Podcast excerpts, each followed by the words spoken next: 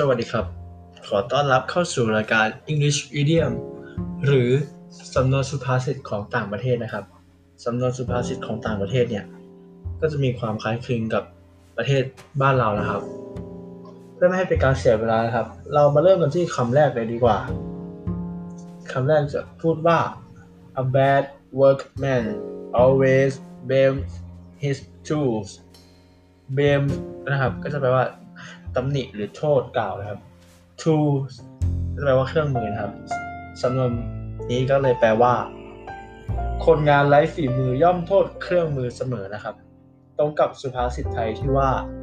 รำไม่ดีโทษปีโทษกองครับคำต่อมาครับคำที่สอง action speak louder than words action นะครับจะแปลว่าการกระทำ speak แปลว่าคำพูดนะครับ louder ก็ดังสำนวนนี้เลยแปลว่า การกระทำพูดดังกว่าคำพูดนะครับ ตรงกับสุภาษิตไทยที่ว่า ตัวอย่างที่ดีมีค่ากว่าคำสอนนะครับคำต่อมาครับคำที่ 3 blood is thicker than water blood นะครับจะแปลว่าเลือด thicker than water ก็จะประมาณว่า เข้มข้นกว่าน้ำ สุภาษิตนี้เลยแปลว่า เลือดเข้มข้นกว่าน้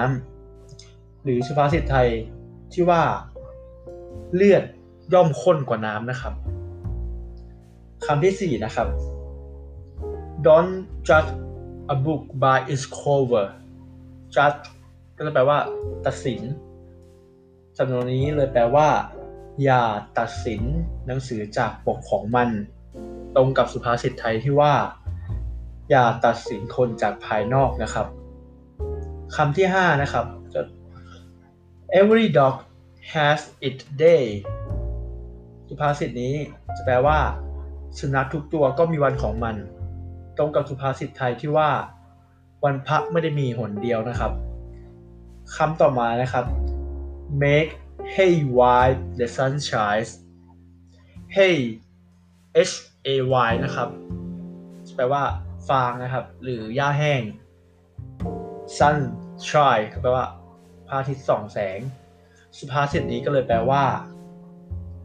ทำฟางในขณะที่พระอาทิตย์ส่องแสง คล้ายกับสำนวนสุภาษิตไทยที่ว่า น้ำขึ้นให้รีบตักนะครับ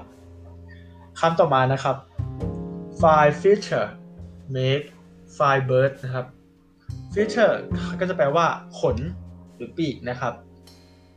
สุภาษิตนี้ก็เลยแปลว่าขนที่สวยทำให้นกงดงาม สุภาษิตไทยนะที่ว่านะครับ